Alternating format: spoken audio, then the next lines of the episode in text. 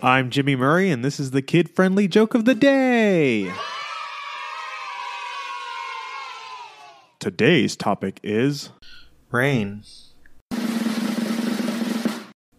In some places it rains cats and dogs, but uh, here it rains chickens and ducks. It's very foul weather. Why do cows lie down in the rain? To keep each udder dry.